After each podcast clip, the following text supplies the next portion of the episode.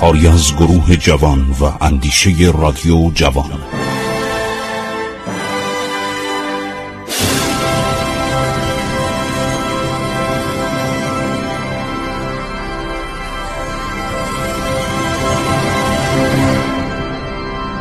بسم الله الرحمن الرحیم. شنوندگان عزیز رادیو جوان من خسرو معتزد هستم. به شما عرض ادب و احترام می کنم برنامه رو ادامه می دهیم ماجرای ترور ناصر شاه در سال 1268 هجری قمری. خب گفتم که در محله دولاب در شب جمعه 28 شوال سال 1268 ادهی جمع میشن و اینها هفتاد نفرند که اینها جزو یک فرقه هستند فرقه سیاسی هستند و می‌خوان ناصر شاه رو بکشن و یک به اصطلاح حکومت جدیدی رو بر سر کار بیارن و سلسله قاجار رو منقرض بکنن. سلیمان خان صابخانه برخواسته و روی یکایک هفتاد نفر را بوسید. از میان هفتاد نفر دوازده نفر طالب شدن که برن شاه بکشن. پیشنهاد کرد که از طرف انجمن سری به وراس هر یک از این دوازده نفر که کشته شوند مبلغ چهار هزار تومان داده شود. با پیشنهاد او سایری نیز موافقت کردند. قرار شد که این فدایان در روز یک شنبه آینده به نیاوران رفته. اینا جاسوس داشتن ها. تو داخل کاخ سلطنتی هم جاسوس داشتن. و در آنجا هنگامی که شاه برای هواخوری از قصد خود خارج می شود او را به قتل برسانند. خیلی جالبا سلیمان خان پست مهمی در دربار داشت. در این موقع اظهار داشت که چون لازم است بلا فاصله پس از کشتن ناصرالدین شاه تصمیماتی اتخاذ گردد و انجمن مقایصد خود را عملی کند بهتر این است که آقایان تا روز یک شنبه از اینجا خارج نشوند. مهمان ما باشه یعنی از شب جمعه تا یک شنبه برای اینکه می‌خواست درز نکنه. یه موقع یه کسی از زبانش بیرون نیاد. اینا خیلی زرنگ بودن. بنابراین همه مهمان من هستن امشب و یعنی شب جمعه فردا جمعه و شنبه اینجا بمونید. یک شنبه صبح باید نزدیک کاخ نیاوران باشید که کاخ نیاوران اون موقع گفتم کاخ نبود. یک تقریبا ویلا مانندی بود یه جایی بود کاروانسرایی بود چند تا امارت قشنگ. فتلیشا برای خودش ساخته بود. گاهی می‌رفت اونجا تفریح و برای شکار. گفتم شکار در اطراف تهران فراوان بود. این مسافرانی که زمان اواخر قاجار می‌رفتن از جاده کرج به طرف قزوین نوشتن در خاطرات خودشون که ما اطراف می‌دونیم شغال هستش روبا هستش خرگوش هستش. الان این دوشان تپه یعنی چی؟ یعنی خرگوش تپه پر از خرگوش بود اینجا. تمام اطراف تهران پر از خرگوش بود. یه کمی که به طرف مازندران می‌رفتید پر از چی بود؟ میش بود. بز کوهی بود پازن بود گوز بود آهو بود. شما نمی‌دونید چقدر راحت مردم می‌رفتن شکار می‌کردن یعنی شاه و درباریانش. و خرس در مازندران زیاده. هنوزم هستن در گذشته گراز. هم زیاده در مازندران و گیلان. ببر مازندران معلوف بود. پلنگم تو ایران بود. همه کشتن. شکارچی ها کشتن و مخصوصا در جریان جنگ جهانی دوم که سربازان انگلیسی و کنسول ها می‌رفتن و افسران آمریکایی با جیب. این بیچاره گوره خرا رو توی کبیر دنبال می‌کردن با چراغ با چراغ پرنور و نورافکن گوزدار رو میکشتن آهوها رو میکشتن همه رو نسلش رو در آوردن هر شود که جلسه مهم شب 28 شوال تموم میشه. دوازده نفر فدایانی که حاضر به قتل ناصرالدین شاه بودن دور یکدیگر جمع شده نقشه برای کار خود ترک کردن. البته این دوازده نفر موندن و اون هفتاد نفر رو گفتن برید. یعنی اون شست نفر رو مرخص کردن. پنجاه هشت نفر رو. روز جمعه تمامی اعضای انجمن نهار رو در خانه سلیمان خان باقی مانده. آن دوازده نفر پس از خداحافظی و وداع کامل با حاضرین یکی پس از دیگری خارج شده هر یک از پی انجام وظیفه‌ای که برایشان معین شده بود رفتند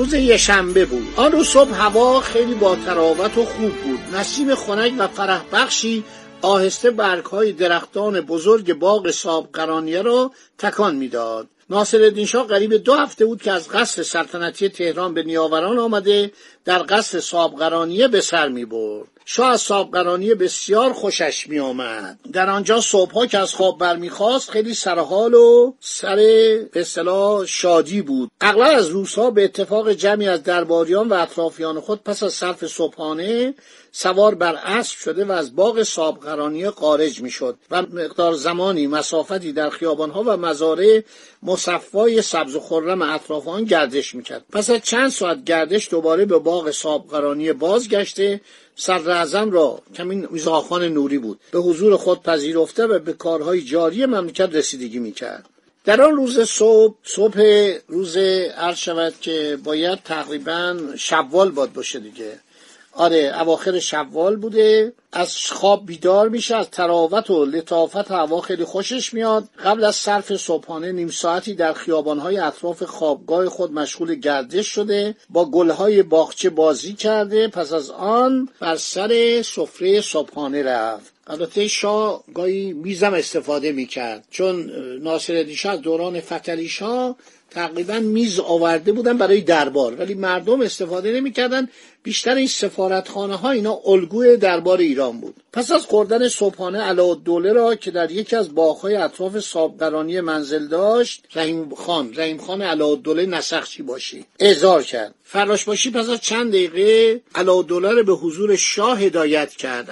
دوله تعظیمی کرد در چند قدمی ایستاد. اینا رو همه ما از تو کتابا داریم در بیاریم ها. فکر نکنید من دارم قصه براتون میگم. جزئیاتی داره تو روزنامه وقایع اتفاقی هم همون سال نوشته. شاه که خیلی سرحال بود گفت ها الا دوله چطوری؟ امروز هوا خیلی خوب شده. میل دارم که قدری با هم سوار اسب شده در اطراف گردش کنیم. الا دوله تعظیمی نموده عرض کرد بله قربان بسیار خوب است. گمان می‌کنم که این گردش برای حال مبارک بسیار مفید باشد. شاه فراشباشی را اظهار کرد و امر کرد اسب بیاورند. فورا میراخور چند اسب سفید را که مخصوص سوادی علاحضرت بود آورد. شاه و علا سوار شدن از باغ خارج شدند.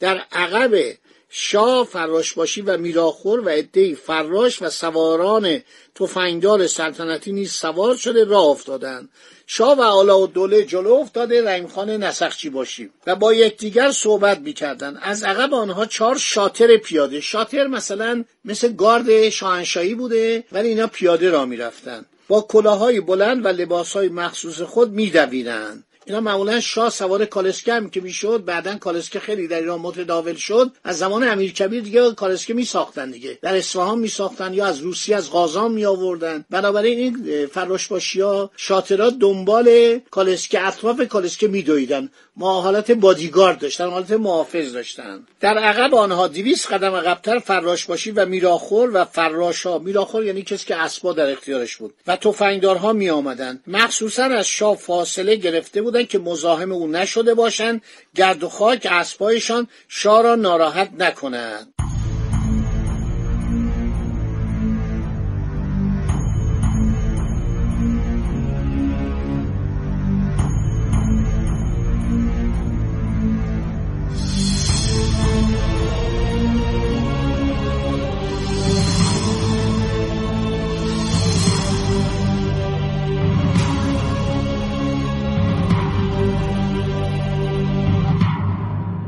قدری که شاه و علادوله و همراهان آنها به این ترتیب از کاخ صابقرانی دور شدند سه نفر را در خیابان دیدند که با بیل و کلنگ مشغول تصیه اطراف آن هستند. جاده رو دارن درست کنن جاده مالرو بود. ولی خب کالسکم که رد می‌شد گاهی گفتن این رو تصدیح کنید که کالسکه رد بشه. شاه بدون که هیچ خیال بدی از خاطرش بگذرد پیش می‌رفت. و با علادوله گرم صحبت بود. پس از اینکه قدری به این سه نفر نزدیک شدند شادی دست از کار خود کشیده و راست ایستادن و بعد شروع به تعظیم کردند و دست در بغل خود بردند شاه به خیال آن که آنها کاری با او دارند و می‌خواهند عریضه ای تقدیم کنند معمولا عریضه رو به شاه می‌دادن. اون موقع شاه همه کاره بود دیگه. یعنی شاه مجلس بود وزیر دادگستری بود تمام امور مملکت دست یه نفر بود. شاه اسبش نگه داشت و پرسید ها عریضه ای کاری دارید؟ آن سه نفر که دو نفرشان در طرف راست جاده و یک نفرشان در طرف چپ ایستاده بودند سری تکان دادند.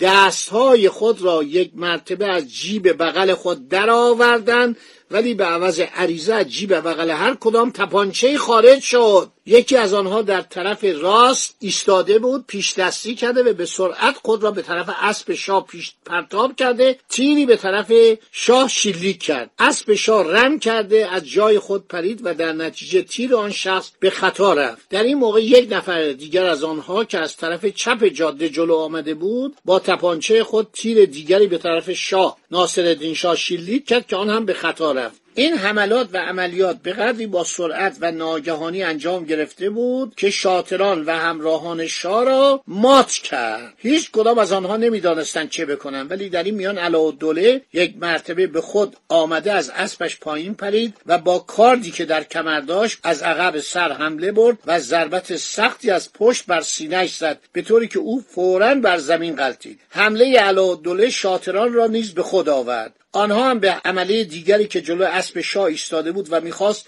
تیر دیگری خالی کند حمله برده او را با ضربات کارد از پای درآوردند. در این موقع عمله سومی که در طرف راست جاده بود و هنوز حمله نکرده بود یک مرتبه با تپانچه خود به طرف شاه نشانه رفته دو تیر پی در پی شلیک کرد. ولی این بار هم اسب شاه رم کرده و فقط چند چارپاره. چارپاره از اون گلوله های تفنگای اون موقع بود. به دست راست شاه اصابت کرد کمی آن را خراش داد. دوله و شاطرها که تا این هنگام متوجه عمله سومی نبودند به طرف او هجوم آوردند و دستگیرش کردند دوله با کارد خونین خاص او را هم بکشد ولی فریاد شاه بلند شد که او را نکشید. ما او را برای استنتاق یعنی بازجویی لازم داریم. دوله به ناچار کارد خود را غلاف کرده و کتهای آن شخص را بسته و تحویل فراشباشی و سوارانی که تازه به محل وقوع حادثه رسیده بودند داد. خیلی خوب. شاه که از ترس رنگ بر چهرهش نمانده بود اثر از جراحت مختصر دستش نیز خون جاری بود به سرعت با دوله به قصر صابقرانی بازگشت. فراشان سلطنتی هنگام بازگشت به قصد در سر راه خود عمله دیگری را مشاهده کردند. به فرمان فراشباشی او را دستگیر و پس از اینکه جیبهایش را تفتیش نمودند دو تپانچه در آن یافتند که معلوم شد او هم از همدستان اون به اصطلاح سوء قصد کنندگان است. اینا یه فرقه و گروهی بودند می‌خواستن شاه رو بکشن و اساس قاجریه رو براندازن و دنبال یه مسئله دیگه ای بودن خدا نگهدار شما تا برنامه بعدی.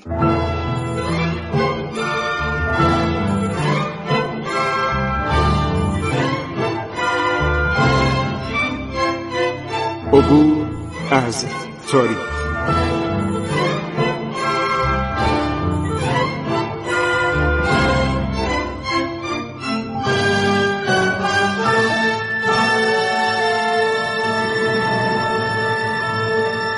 ایران با شکوه. 2800 سال تاریخ.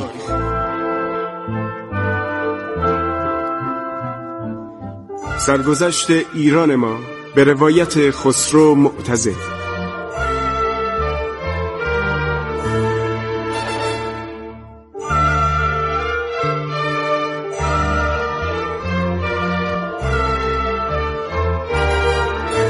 عبور از تاریخ با رادیو جوان.